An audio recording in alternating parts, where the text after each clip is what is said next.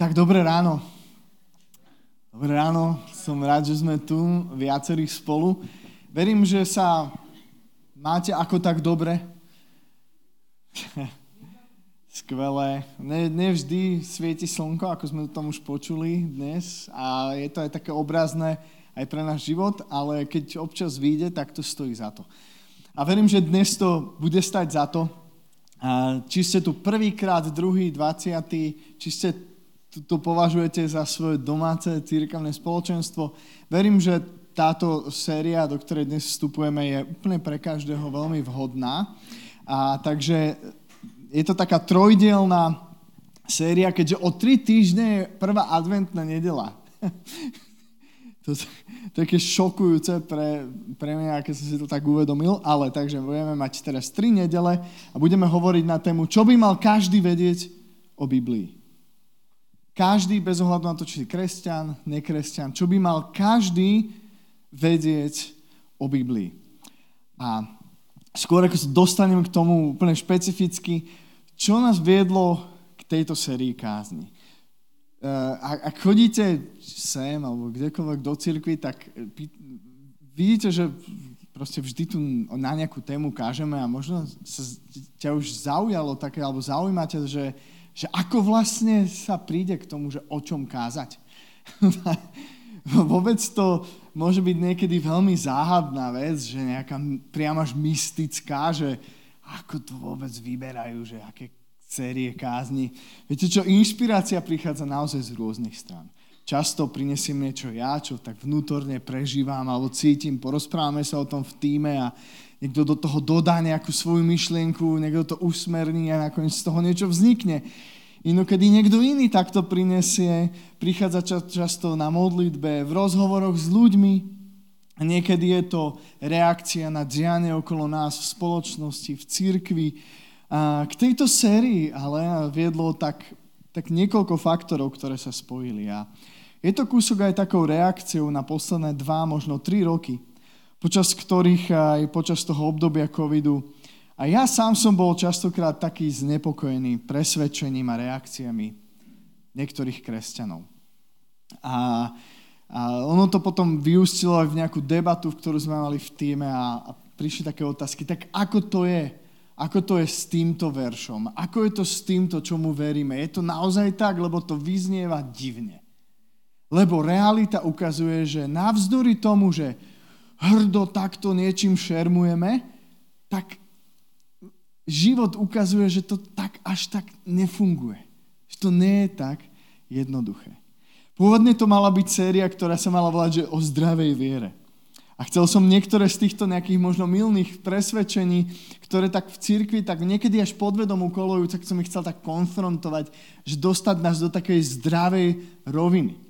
Ale potom som si uvedomil, že to nemá význam trhať zo pár hnilých jablok zo stromu, ak strom nemá zdravé korene. Že?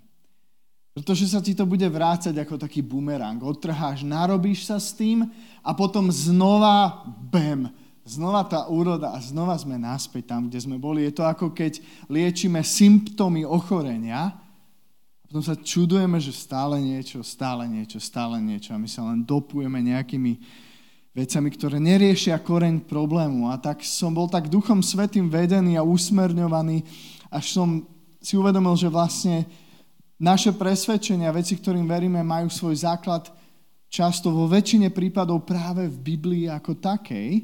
Aspoň si to teda myslíme niekedy. A, a je dôležité sa tým zaoberať a spôsobom, akým prístupujeme k Biblii ako takej. Takže táto séria bude o takej optike ako hľadieť na Bibliu. A verím, že nám to pomôže. Zopár takých vyjadrení úvodom. A sú to dôležité veci.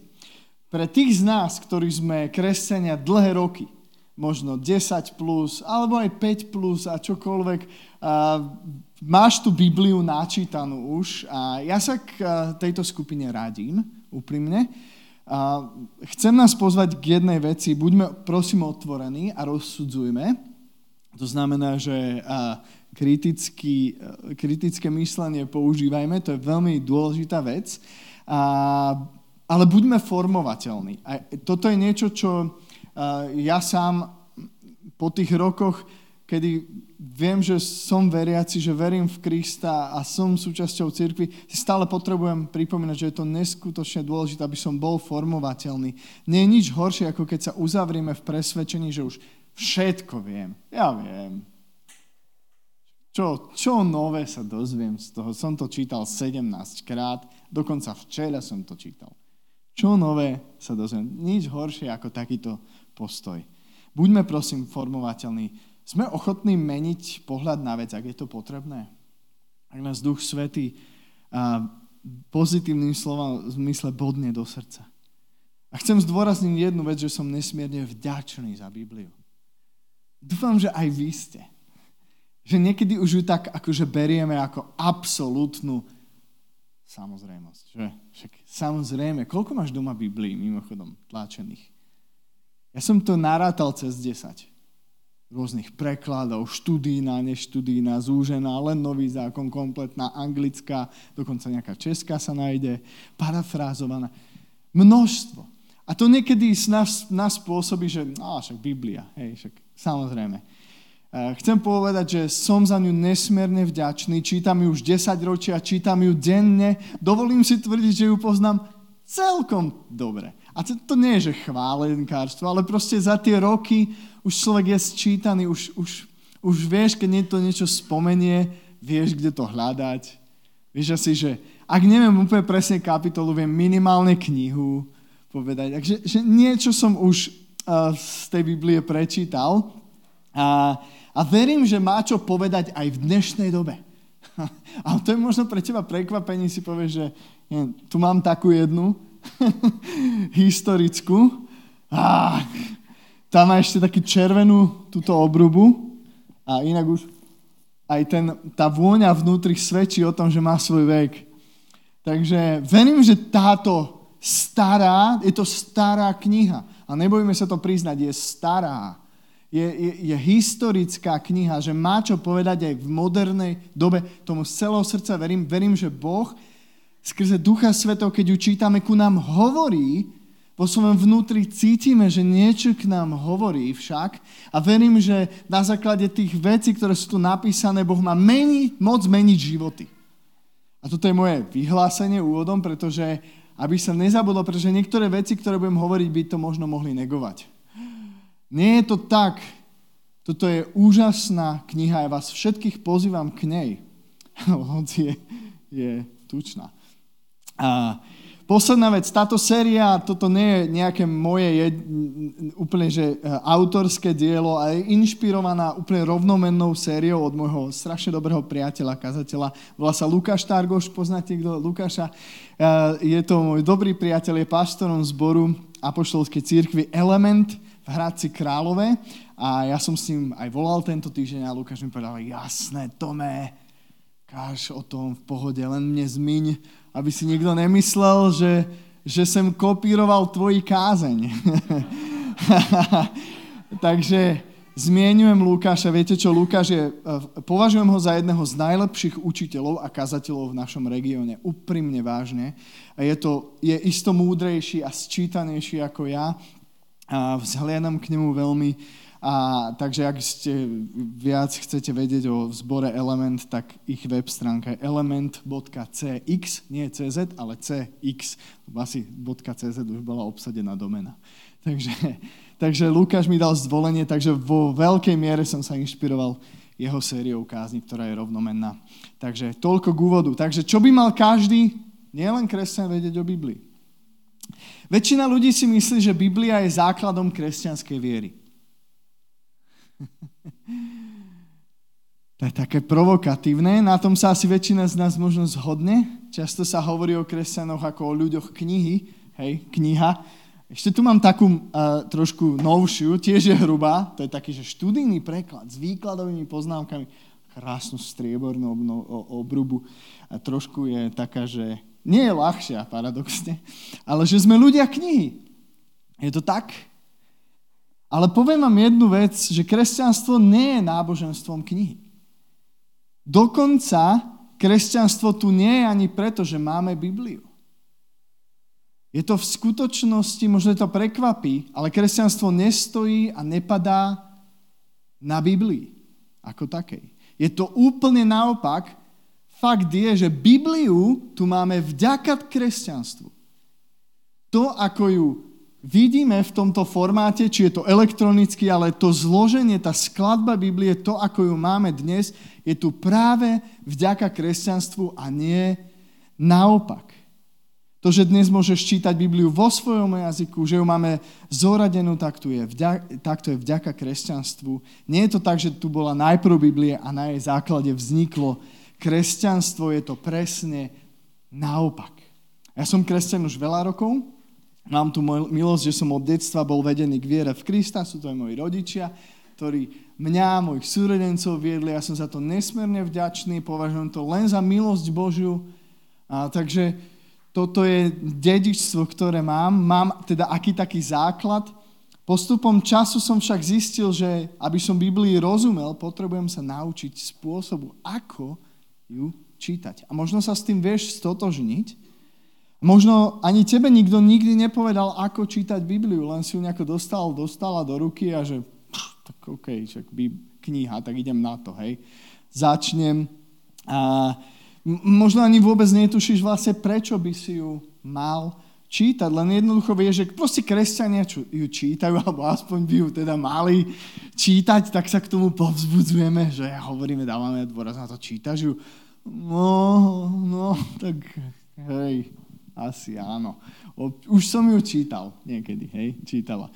Takže to tak nie, nie, ideš s takým prúdom, že však ak si kresťania čítajú Biblia, Bibliu, tak budem aj ja Mnoho ľudí však ani nerozumie, prečo je v Biblii napríklad príbeh Ježiša Krista dôležitejší ako iné príbehy.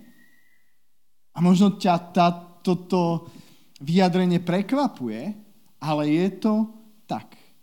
Vieš čo, a väčšina ľudí pristupuje k čítaniu Biblii veľmi intuitívne, čo chápem, berieme ju ako bežnú knihu, však predsa je to kniha, ne? Veď však máte tam stránky a idem, otvorím a čítam. A začíname pekne častokrát od začiatku a mm, možno sa pýta, že prečo by to mal byť problém, že keď začnem čítať Bibliu od začiatku.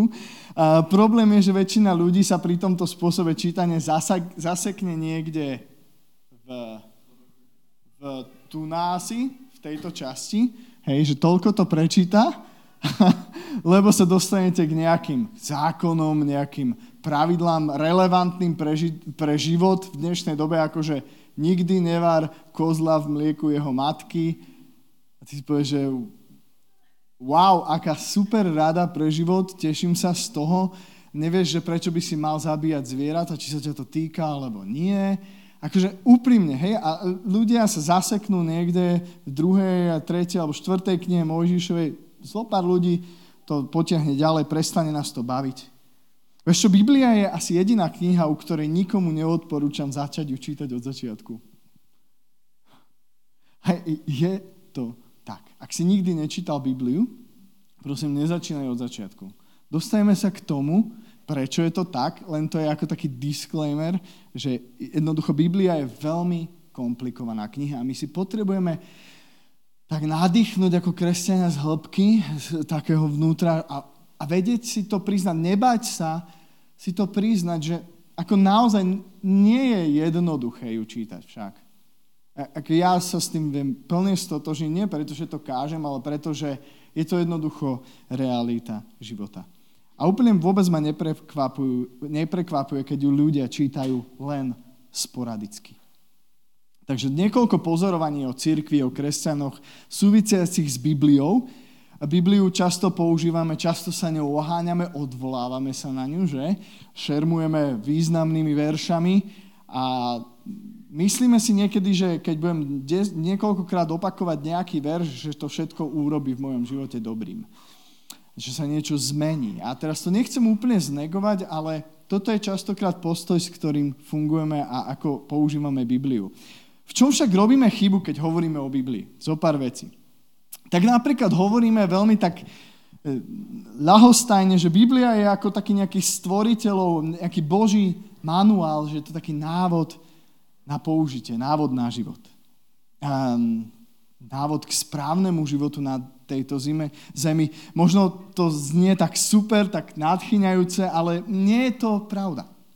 Ak to tvrdíme, tak nepomáhame sami sebe ani ľuďom. Keď porovnáme totiž Bibliu s akýmkoľvek iným návodom na použitie, zober si napríklad vysávač, zober si, neviem, svoj nový počítač, alebo gitaru, alebo čokoľvek to je, tak normálne návody na použitie majú nejak, mali, mali by byť uh, robené tak, že E, sa v ňom vieš orientovať ľahko, že vieš, že keď hľadaš nejaký problém, tak tam máš obsah na začiatku, povieš, že možné problémy, nalistuješ si stranu, aha, ja som tam nedal baterky, super, už to funguje, návod, ďaká, super, skvelé, odložím ho, všetko funguje. E, ak sme naozaj úprimní, tak ak Biblia je návod na použitie života, tak je to dosť komplikovaný návod. Úprimne. Ak toto tvrdíme, to, to, to, to nie je tak. Biblia sa zdá byť, ako, ho takto, ako ju takto po, uh, kategorizujeme, ako jeden veľký chaos. Vôbec nevieš, nemá žiadny obsah, nevieš, že OK, um, teraz, teraz fakt mám taký problém v živote, že furt sme chorí. Čo na to Biblia? Obsah. Tu není obsah. Kde to mám nájsť? Čo na to hovorí? Čo mi na to povie? Je, je to komplikované, neexistuje tam obsah, nedáví sa to ako dobrá myšlienka hovoriť o Biblii ako návod na použitie alebo návod na život. Hlavne, ak by sme takto k nej pristúpili, tak nám to asi zaberie celý život, kým ten návod, návod prelúskame a už nám nezostane čas žiť ten život podľa návodu. Taká ťažká myšlienka na ráno, ale um, toľko jedna z prvých vecí. Druhá, čo možno nerobíme správne, tvrdíme tak, tak veľmi lahostane, že Bibliu napísal Boh. To je Bo, Božie slovo, to Boh napísal. A ja rozumiem, ako to chápe, ako to hovoríme. Ja rozumiem tomu, sám to niekedy použijem, túto frázu, často to počujeme v cirkvi, počujeme v kázniach, že Boh v Biblii hovorí, že tri bodky a doplňte si niečo. A znova rozumiem, ako sa to myslí, ale Otázka, ako vznikla vlastne Biblia? To nám len tak niekto ju našiel napísanú kedysi dávno, kompletne niekde pod, pod krikom vykopávku nejakú, hej, a Biblia. Wow. Alebo proste, čo to znamená, že, že ľud, ale niekedy tvrdím, že to, to autorov inšpiroval Boh, ako to vyzeralo, ako to vlastne fungovalo. Je všetko, čo v nej čítame naozaj, že Božie slovo? Lebo takto niekedy znie, keď o tom hovoríme, že to je Božie slovo. A znova rozumiem, ako to myslíme, ale nie, niekedy to tak akože vyprskneme a nepomáha nám to, nepomáha to ľuďom ísť hĺbšie, ísť ďalej. A budeme o procese inšpirácie Biblie a tak hovoriť ďalšiu nedelu. Dobre? Takže k tomu sa vrátime. Ďalšia vec, že pre, prehliadame často, alebo popierame, už sme sa tak akože v tom si tak ľubujeme, že také zjavné výzvy, ktoré sú pri čítaní Biblie očividné. Napríklad autorstvo niektorých kníh v Biblii nie je jasné, ale tak to tak niekedy to tak popierame, tvrdíme jedno s druhým a, a niektoré z kníh napríklad, to si si možno neuvedomil, neuvedomila, ale že na, nenazývame podľa autora, ale podľa hlavnej postavy, ktorá je v tej knihe. Napríklad uh, uh, Jonáš, hej? To je, je zrejme, že knihu Jonáša nenapísal Jonáš, ale Jonáš je hlavná postava tej knihy. Napríklad list Timoteovi. Vieme, že ho napísal Pavol Apoštol, ale volá sa Timoteovi, pretože Timotea sa týka, pretože jemu píše. Takže uh, sú to sú zjavné, mohli by sme pokračovať ďalej, takže akože niekedy je dobré si to len tak pripustiť, že áno, Biblia je v tomto celkom komplikované. komplikovaná. Ďalšia vec, skalopevne, niekedy až tvrdohlavo obhajujeme ultimátnu neomilnosť Biblie. A možno ťa to prekvapí, že o čom hovoríš, Tomáš, však Biblia sa nemýli. Um, Bib- mnoho kresťanov tvrdí, že Biblia je vo všetkom neomilná, vo všetkom pravdivá a nevieme často spolahlivo vysvetliť, čo tým myslíme. Ak by sme, aby sme brali Bibliu vážne, totiž nemusíme ju vždy brať doslovne. A mnohé fakty zaznamenané v Biblii jednoducho nie sú ako reálnou objektívnou pravdou. Napríklad, že horčičné zrno, Ježiš povedal, že je najmenšie zo všetkých semien. Objektívne nie je to tak, hej.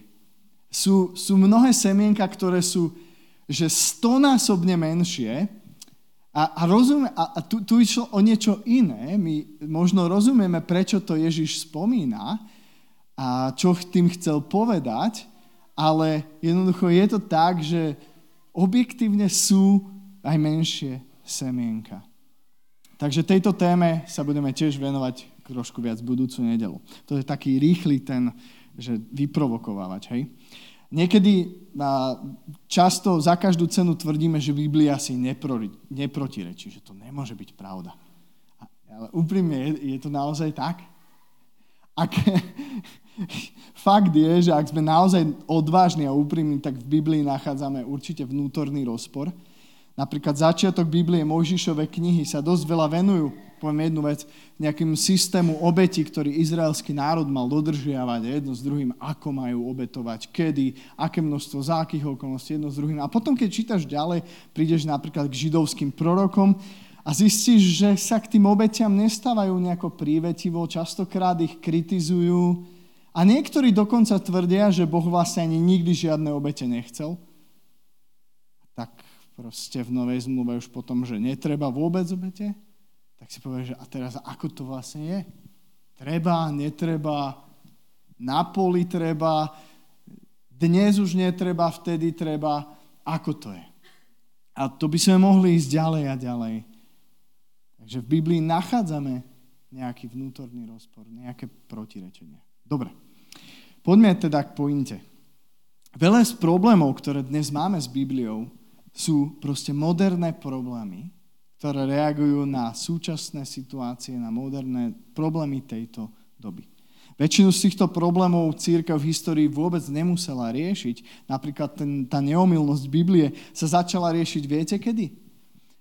V momente, ten dôraz začali kresťania vyvíjať v dobe, v momente, keď sa zdalo, že tá evolučná teória, ktorú priniesol Darwin, vlastne ničí potrebu veriť v Boha kresťanstvo akože vyvíja tlak, že predsa Biblia sa nemôže míliť. A teraz ja neobhajujem evolučnú teóriu, len tým zdôrazujem, že to je doba, kedy sa začala neomilnosť Biblie tak fundamentalisticky, tak, tak radikálne zdôrazňovať.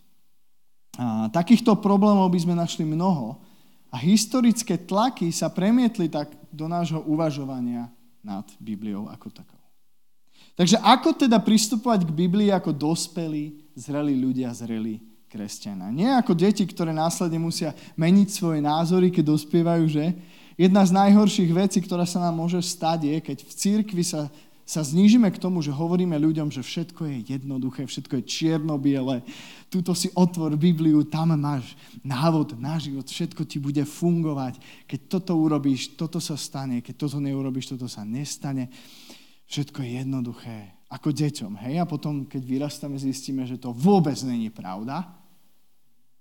Že život e, prináša zložité situácie a ja vlastne som čakal niečo iné a moja viera je zotáznená a začnem si hovor- klásť otázky. Čomu ešte vlastne, čo ešte ďalšie mi nakecali v tej církvi? Čomu rozumiem? Zle. Tuto nesmieme robiť chybu. Výzva tejto doby znie asi takto. Ako môžeme ako zrelí, dospelí kresťania čítať Bibliu a brať ju vážne, bez nutnosti brať ju fundamentalisticky? A osobne si vážim Bibliu, znova to zopakujem, čítam ju denne, verím, že Boh chce z ňu meniť ľudské životy, je to fantastická kniha, potrebuješ ju čítať ideálne denne.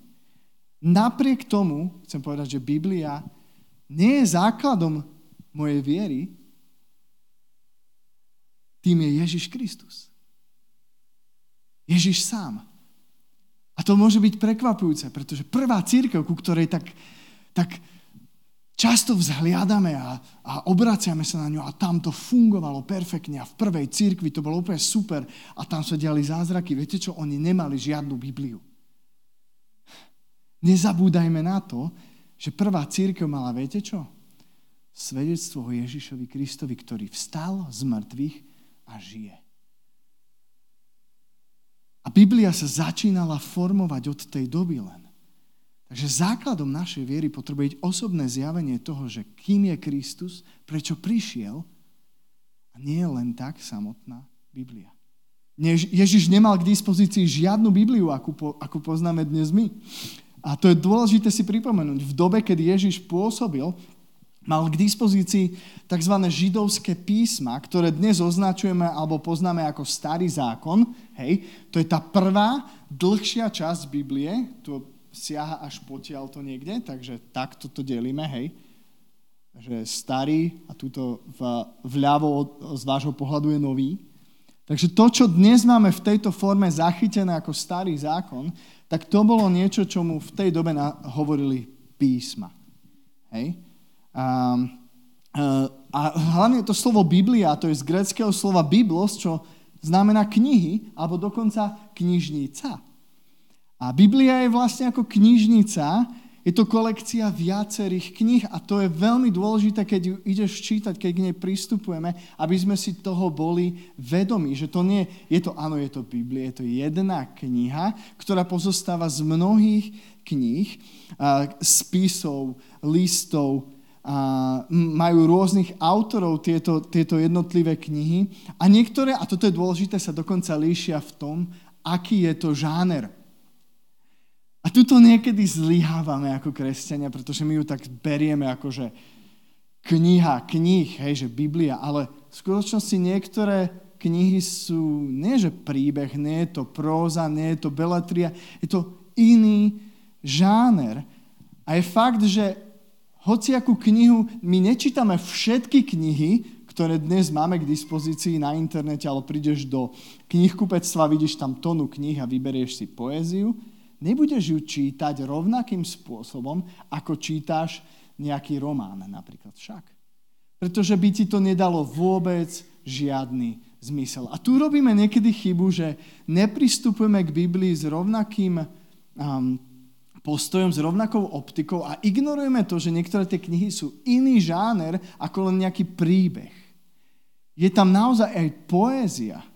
Sú tam nejaké príslovia, sú tam ďalšie ďalšie žánre. Napríklad, keď niekto v poézii povie, že slnko zapadá, tak rozumieme, že čo ty myslí. Hej, však to denne možno aj používame. E, fakt je, že v skutočnosti slnko nezapadá. To je, to, to je úplný fakt. Realita je, že len Zem sa točí okolo svojej osy. Jeden z príkladov, ako vieme, ako potrebujeme pristupovať k iným žánrom. Ak každý text Biblie čítame rovnakým spôsobom, napríklad ako vedeckú literatúru, tak sa dostaneme do problémov. To si potrebujeme vedieť, pripustiť, priatelia. V normálnom živote používame aj predstavivosť. A jazyk tak funguje, že našu predstavivosť povzbudzuje. A Biblia je plná aj takéhoto typu textu. A nie je správne, ak tento fakt ignorujeme. Ak vehementne a fundamentalisticky pristupujeme k Biblii ako k jednej knihe jedného žánru, pretože to je predsa Biblia, spôsobí to problémy nielen nám, ale aj ľuďom, na ktorých týmto spôsobom výkladu Biblie vplývame. Takže pozývam vás teraz k takej novej optike. Ježiš nazýval teda tie časti Biblie, ktoré mali vtedy k dispozícii, Biblia tu vtedy tak nebolo, ale mali k dispozícii písma, takže súbor knih starého zákona, prorokov, žalmov. A Ježiš dôverne poznal písma, uh, isto ich vedel mnohé náspameť ako dobrý židovský chlapec. A Ježiš rád často citoval písma, Ježišovi učeníci, nasledovaníci to robili, že citovali židovské písma, to, čo dnes my máme ako starý zákon a, a to je jediné, čo mali vtedy k dispozícii. A to je veľmi dôležité mať na pamäti, keď čítame Bibliu, keď čítame napríklad aj novú zmluvu. Základom ich viery bol Kristus, ako sme spomínali, Evangelium o Ježišovi Kristovi. A písma boli pre nich, aj pre nás sú zdrojom informácií o Bohu, o svete. A kvôli tomuto prístupu ku všetkým písmam prísne literárne vedecky sa dostávame do problémov. Skúmame písma, pitváme ich často, aby sme našli význam pre, tvoj, pre svoj život. Ale Ježiš, toto ťa možno prekvapí, mňa to tiež nánovo prekvapilo, sa priznám, sa voči takémuto prístupu vymedzuje. Prečítam vám Ján 5. kapitolu 36 až 42. Ježiš hovorí, ja však mám väčšie svedectvo, ako je Jánovo, totiž skutky, ktoré mi dal Otec, aby som ich vykonal. Sami skutky, ktoré konám, svedčia o mne, že ma poslal Otec. A Otec, ktorý ma poslal, sám vydal svedectvo o mne. A teraz to prichádza. Vy ste nikdy nepočuli jeho hlas ani nevideli jeho tvár a jeho slovo nezostáva vo vás, lebo neveríte tomu, ktorého poslal. Krista. Skúmate písma, lebo si myslíte, že v nich máte väčší život a práve oni svedčia o mne. Lenže vy nechcete prísť ku mne, aby ste mali život.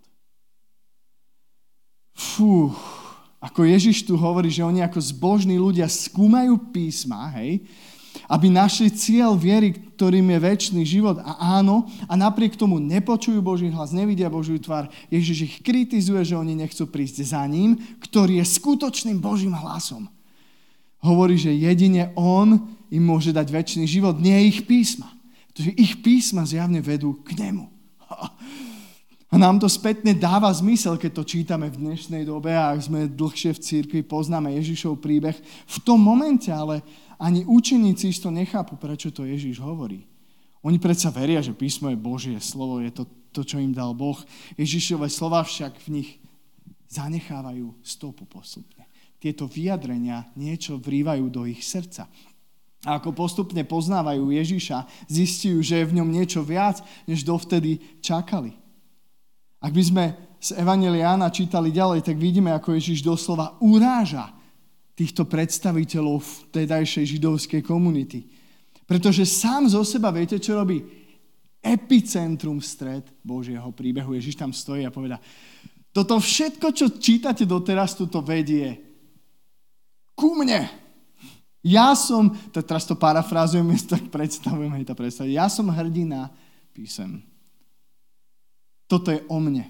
A vy ste to totálne nepochopili. Vy to skúmate, ale nedochádza vám to. Všetky písma sú v podstate o mne. To hovorí Ježiš. A používa príbeh, ktorý je pre Židov nesmierne dôležitý. Ďalej, to je príbeh o manne. Poznáte ten príbeh? Možno nie.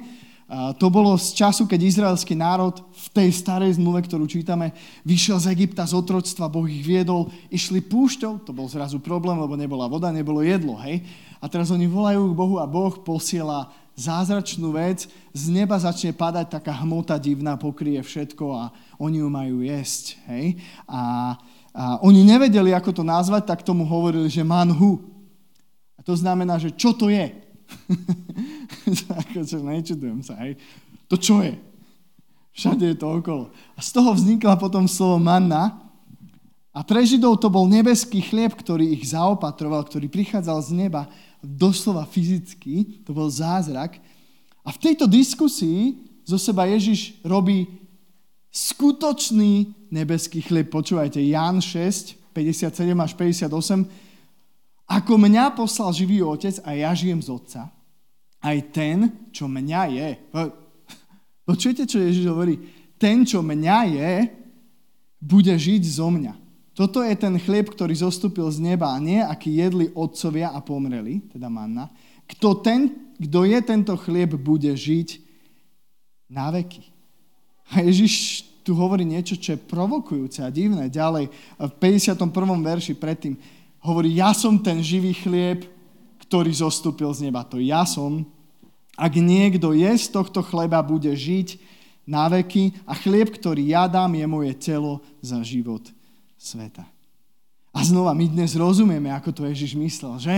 Že to nemyslel doslova, že poď ku mňa, zakusni sa do mňa. Ale my, my zlyháme v, v tom, že, si, že sa nevieme niekedy vcítiť do prítomného okamihu Biblie. Viete si predstaviť, že tam stojíte medzi učeníkmi, medzi tými, tou židovskou komunitou a Ježiš hovorí, že ak niekto mňa zje, tak bude mať väčší život. Ako, seriously, Ježiš, to myslíš vážne? A teraz toto nie je moja domnenka, pretože viete, čo sa stalo? O pár veršov vám to prečítam. Pre mnohých to bolo tak radikálne slovo, že hovorili, toto je tvrdá reč, to kto vládze toto počúvať? A ja sa asi priznám, že by som bol jeden z nich, ak by som tam bol v tej dobe, pretože som veľmi racionálny človek. Mne poézia moc nehovorí. Ja to priznám otvorene, že veľmi mám problém s poéziou a s niektorými obraznými musím nad tým viac. Hoci vo mne vie um, takúto predstavivosť spôsobiť, keď nieko, čo čítam, niekoho počúvam, ale asi by som bol medzi tými. A píše sa, že, no, no ja vám to prečítam, Jan 6, 67, 69, aby ste verili, že sa to stalo. Tu povedal, uh, sorry, uh, preskakujem, nie, nemám to tam. Mnohí ho totiž vtedy opustili, Ježiša. Normálne, že sa povedali, že toto nebudem počúvať, odchádzam a nič s ním odvtedy nechceli mať spoločné. A vtedy sa Ježiš obrátil, a toto som chcel prečítať, na tých svojich 12 najbližších a pýta sa ich, tak čo, aj vy odchádzate? Idete s nimi? A tu povedal Ježiš 12, aj vy chcete odísť? Odpovedal mu Šimon Peter, pane, ku komu by sme išli? Ty máš slova väčšného života a my sme uverili a spoznali, že ty si Boží svetý. V tomto kontexte povie, že toto bol obrovský zlom. Tuto učeníci vyznávajú, že Ježiš, začína im to dochádzať postupne, že Ježiš naozaj cháp, ty máš slova väčšného života, áno, nie je to manna, nie je písma. A napriek tomu, že im to začína dochádzať, keď Ježiš vstal z mŕtvych, tak to bolo pre nich šokom. Dokonca tí židovskí predstavitelia si to pamätali, že niekde tam hovoril, že na tretí deň vstane z mŕtvych. Viete čo, postavme stráž k hrobu, nedovolme, aby náhodou neukradli jeho telo. Oni si to pamätali a učeníkov to prekvapilo. Oni boli šokovaní s tým, že sa to, to, to, to vlastne stalo. Dovtedy síce verili, že Ježiš je Boží vyvolený a že má slova väčšného života, ale brali Ježiša stále aj ako nejako politicko-náboženského vodcu, ktorý ich má naozaj vlastne aj spod tej nadvlády rímskej vyslobodiť. Stále to tam niekde bolo. Nebrali ho ako Boha v tele.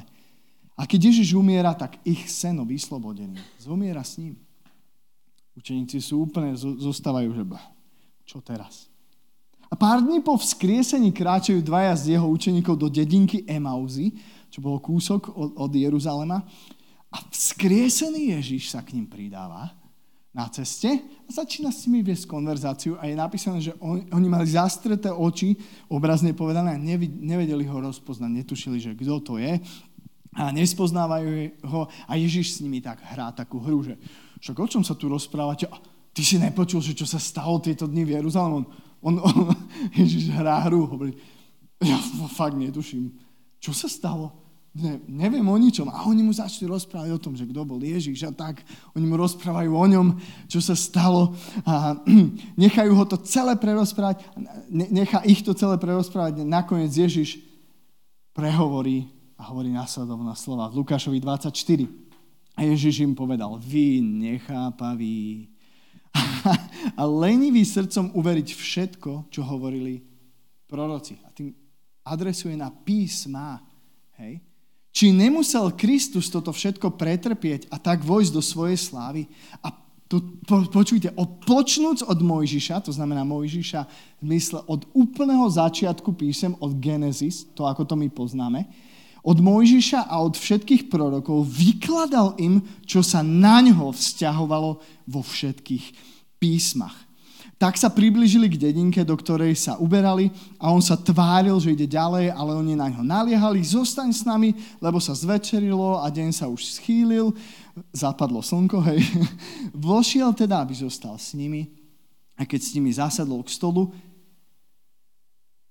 toto je ten moment. Vzal chlieb, dobrorečil, lámal a podával im. V tom sa im otvorili oči a spoznali ho.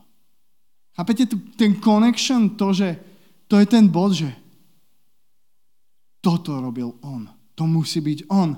Ale on im zmizol. A tu si povedali, či nehorelo naše srdce, keď sa s nami cestou rozprával a vysvetloval nám písma.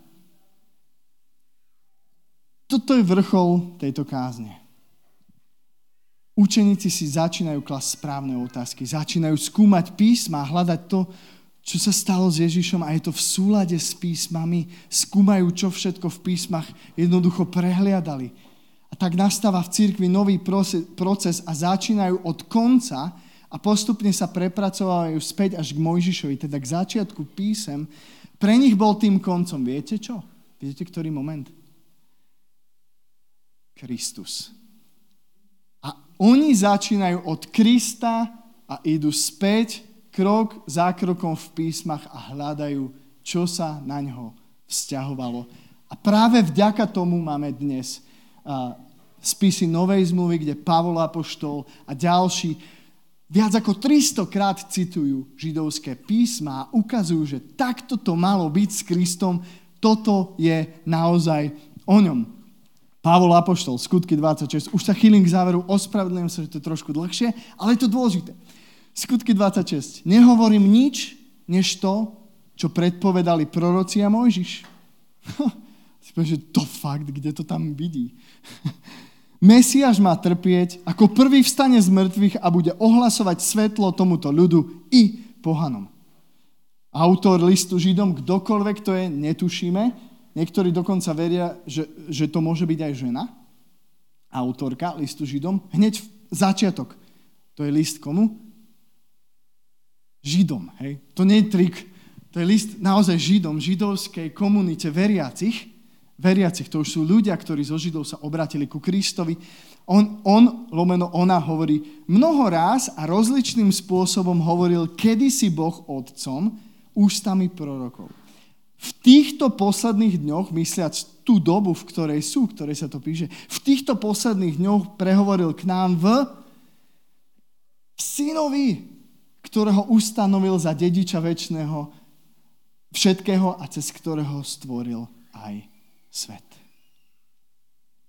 Tu sa formuje nový základ porozumenia písma, ktorý by sme mali uchopiť opäť aj my. Dovtedy Židia pristupovali k písmu s tým, že je to základ pre vzťah s Bohom a OK, a písmo bol základom nášho chápania vzťahu s Bohom, ale teraz nastáva radikálny zlom, priatelia, finálnym zjavením Božieho charakteru, jeho osoby, jeho slávy, toho, kým je, je syn, nie písmo ako také písmo vedie k synovi. Boh poslal syna to sa stalo väčšou autoritou než všetci proroci pred ním. Ježišové z mŕtvych stane raz a navždy mení, zmenilo spôsob a mení spôsob, akým Bibliu čítame a ako jej rozumieme. Sa dostávame k záveru. Dostávame sa k myšlienke tejto prvej káznej úvodnej. K spôsobu čítania Biblie, a toto bude asi nové slovo pre mnohých z vás, uvedomujem si to, ale je to, že kristotelické čítanie písma. Povie, že what? My hovoríme často, že chceme byť kristocentrickí, hej, že stredom je Krist, ústredným bodom to, prečo sa stretneme, prečo tu Johnny dnes hral, úžasne chváli, prečo spievame, že Kristus. Ale kristotelické čítanie písma, a to slovo telos je grécke slovo, ktoré znamená cieľ. Že Kristus je cieľom čítania písma. Ako som spomenul, novozákonní autory citujú židovské písma viac ako 300 krát a ty ich môžeš čítať a keď čítaš to, čo citujú, tak oni v tom zrazu vidia niečo nové. Zrazu ten istý text, ktorý si prečítaš písmach a potom si prečítaš ako výklad niektorého z novozmluvných autorov, si povieš, že oni, tam, oni tomu dávajú nový rámec a aplikujú to často na Krista. Zaramovávajú ho do nového princípu, ako čítať písma. Kristotelické čítanie písma znamená, že cieľom je vždy Ježiš sám. Prečo je to dôležité? Pretože cieľom, ak si nič iné nezapamätáš z tohto, a verím, že áno, dúfam, Cieľom čítania Biblie nie je Biblia samotná, že checkpoint. Že, dobre, dnes som si prečítal tú jednu kapitolu, super, označujem si to v aplikácii, yes, nezlyhal som, neprerušil som rád čítania Biblie. Môže to byť fajn, ale toto nie je cieľom, nie je Biblia samotná. Cieľom čítania Biblia nie je ani poznať Božiu vôľu ako takú, ale nadviazať vzťah so synom. S Ježišom Kristom. Nie je to nájsť v manuále na život odpovede, ale nadviazať vzťah so synom. Kristus sám je tým jediným skutočným Božím slovom s veľkým S, ak hovoríme o Biblii ako Božom slove, vždy s malým S. Ak hovoríme o Božom slove s veľkým S, je to jediná, nie že vec, ale osoba a to je Ježiš Kristus. On je tým slovom, ktoré sa zjavilo, ktoré, čítal, ktoré bolo na počiatku, pred všetkým. On je Božie slovo, ktoré sa zjavilo a k nemu smerujú písma. Amen. A toľko odo mňa na úvod. Ja, ja skutočne verím, že to mohlo byť pre nás niečím možno pozitívne vyrušujúcim a zameriavajúcim našu pozornosť na podstatu toho, aby sme neskončili ako čitateľský klub, že otvoríme si Bibliu, ale písma vedú ku Kristovi a k tomu vás aj ja dnes pozývam a dovolte, aby som to uzavrel modlitbou a na budúce budeme pokračovať ďalej. Ocku nebeský, my ti ďakujeme za túto knihu, z celého srdca, že máme zaznamenaný tvoj príbeh, príbeh toho, ako ty tužíš po nás, po človeku, po tom, ako si poslal svojho syna, s ktorým môžeme mať vzťah. Ďakujeme ti, že môžeme čítať a že môžeme rozumieť viac a viac tomu, ako to ty myslíš s nami, so svetom. Ďakujeme ti, že si poslal svojho syna, nielen knihu, ale svojho syna, ktorý je tvojim slovom, ktorý je tým živým chlebom, ktorý dáva väčší život. A ja ťa prosím, Ježiš, aby si nás transformoval. Aby keď budeme otvárať písma, aby sme počúvali Tvoj hlas, aby sme videli Teba, Pane. Aby sme vedeli smerovať naše čítanie k pointe a tým si Ty sám, Ježiš. Takto to žehnám každému z nás a verím, že to prinesie ovoce a niečo čerstvé v našich životoch. Ďakujeme Ti za Tvoju milosť, Ježiš, za Tvoju obeď na kríži. Si absolútne úžasný. Si centrom našich životov a cieľom pôvodca a dokonávateľ našej viery, tak to vyznávam. Amen. Amen. Nech vás Boh požehná.